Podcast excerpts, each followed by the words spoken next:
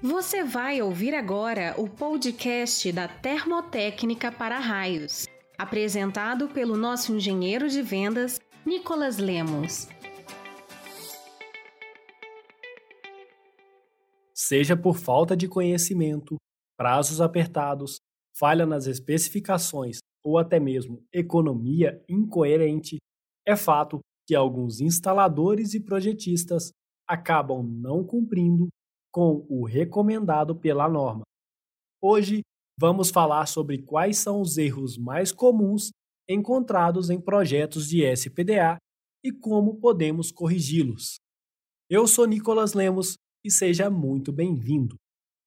Iniciaremos pelo subsistema de captação, onde é rotineiro encontrarmos condutores fixados com distâncias maiores que o apresentado na NBR 5419 parte 3 de 2015. A recomendação é que para condutores horizontais a distância seja de no máximo 1 metro e para condutores na vertical ou inclinado, 1 metro e meio. Nas inspeções realizadas pelo nosso setor de engenharia, por exemplo, já foram observados espaçamentos superiores a 3 metros. Caso houvesse o impacto do raio nesse sistema, poderíamos ter um desprendimento dos condutores, causando um dano físico na instalação e até acidentes pela projeção dos destroços.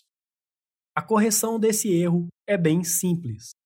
Basta adicionar fixadores, como presilhas e parafusos, até que as distâncias estejam dentro do especificado. Inclusive, não existe nenhum problema caso as distâncias de fixação sejam menores do que o recomendado em norma. O importante é sempre garantir a correta fixação dos componentes. Ainda na captação, um outro erro muito comum é a utilização de materiais galvanizados a frio, normalmente conhecidos por zincado branco ou apenas zincagem eletrolítica em ambientes externos. Esse tipo de componente é significativamente mais barato do que os materiais galvanizados a fogo ou inoxidáveis. Entretanto, sua durabilidade é baixíssima, o que requer do proprietário a constante manutenção destes componentes. E não leva muito tempo, na média, basta de um a dois anos para que os componentes zincados eletroliticamente estejam completamente oxidados.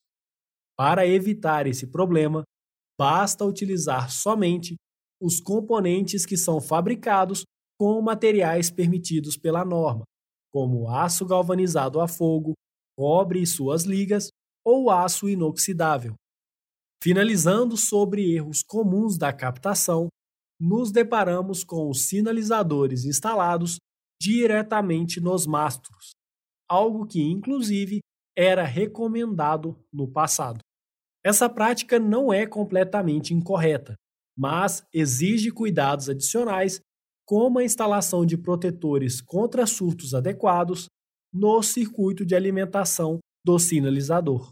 Isto se deve ao fato de que, na ocorrência de uma descarga atmosférica no mastro, os condutores de alimentação do sinalizador fornecerão um caminho para que a corrente do raio penetre na instalação. A maneira de fazer a proteção contra esse efeito é instalar um DPS do tipo 1 mais 2 no ponto em que o condutor de energia entra na estrutura. Só que esse DPS é normalmente mais caro e acaba sendo ignorado, já que o cliente considera que não vale a pena investir na proteção do sinalizador. Este é um grande erro, já que, na verdade, não será apenas o sinalizador que estará protegido por esse dispositivo, mas sim o circuito elétrico da instalação. Outra forma de solucionar esse problema é instalar o sinalizador separadamente, em um outro mastro mais baixo, desde que ele permaneça dentro do volume de proteção da captação, respeitando a distância de segurança S e com os circuitos protegidos por DPS do tipo 2, que são bem mais baratos. A termotécnica para raios também tem um conjunto pronto de sinalizador e mastro com 1,2 metros de altura, chamado balizador, com o código TEL 613. No subsistema de descida, quando utilizado o SPDA estrutural, é comum detectar pilares não contínuos que estavam sendo utilizados como elementos de descida. Ou seja, não foi feita a medição de continuidade destes pilares conforme prescreve a norma, que permitisse essa aplicação. Quando ocorrer esse problema, será preciso buscar um outro pilar contínuo para ser utilizado como elemento de descida ou partir para o SPDA externo. Outro erro bastante comum são as conexões diretas entre elementos de materiais incompatíveis. Um bom exemplo são as ligações entre os condutores de cobre da malha de aterramento e condutores de alumínio das descidas externas. Essa conexão, feita de forma inadequada, causará a rápida corrosão dos elementos, prejudicando as ligações elétricas e mecânicas. Por isso, todas as conexões entre elementos distintos devem ser realizadas por meio de conectores bimetálicos, como os estanhados, niquelados, inoxidáveis e etc. A malha de aterramento é a campeã de erros, sendo os mais graves o uso de componentes não normatizados, como hastes e cabos de cobre nu, que foram temas abordados no Telcast 5 e 16. Se você ainda não ouviu estes episódios, não deixe de conferir assim que possível. Um outro erro comum é a instalação do condutor em anel enterrado a uma profundidade menor que 50 centímetros, que é o mínimo aceito por norma. Essa recomendação existe para reduzir os níveis de tensão de passo no solo durante a descarga atmosférica, e descumpri-la pode colocar em risco a segurança dos ocupantes da instalação. Mas, de todos os erros encontrados no aterramento, o mais comum é com certeza o uso de conectores mecânicos de pressão enterrados diretamente no solo, sem caixas de inspeção. Esse é um erro gravíssimo, já que, em caso de oxidação ou afrouxamento dos conectores, o cliente não conseguirá agir em prol da manutenção, afetando negativamente a funcionalidade da malha de aterramento e colocando em risco a segurança dos ocupantes. Por fim, nas ligações equipotenciais ocorrem erros como mau dimensionamento de barramentos e condutores.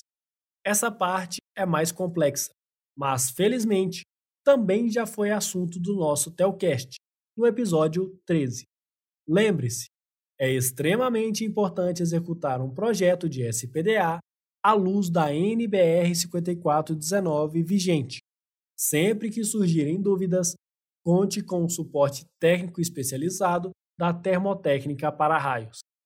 Para ampliar seus conhecimentos em SPDA e medidas de proteção contra surtos, acesse o nosso site e saiba mais sobre os cursos online que ministramos mensalmente. Continue ligado em nosso canal Telcast para ouvir outras dicas como essa. Você ouviu o podcast da Termotécnica para Raios. Sinta-se livre para compartilhá-lo e também para enviar suas dúvidas e sugestões através do e-mail engenharia.vendas@tel.com.br. Não deixe de conferir o nosso site e redes sociais para se manter sempre atualizado em SPDA.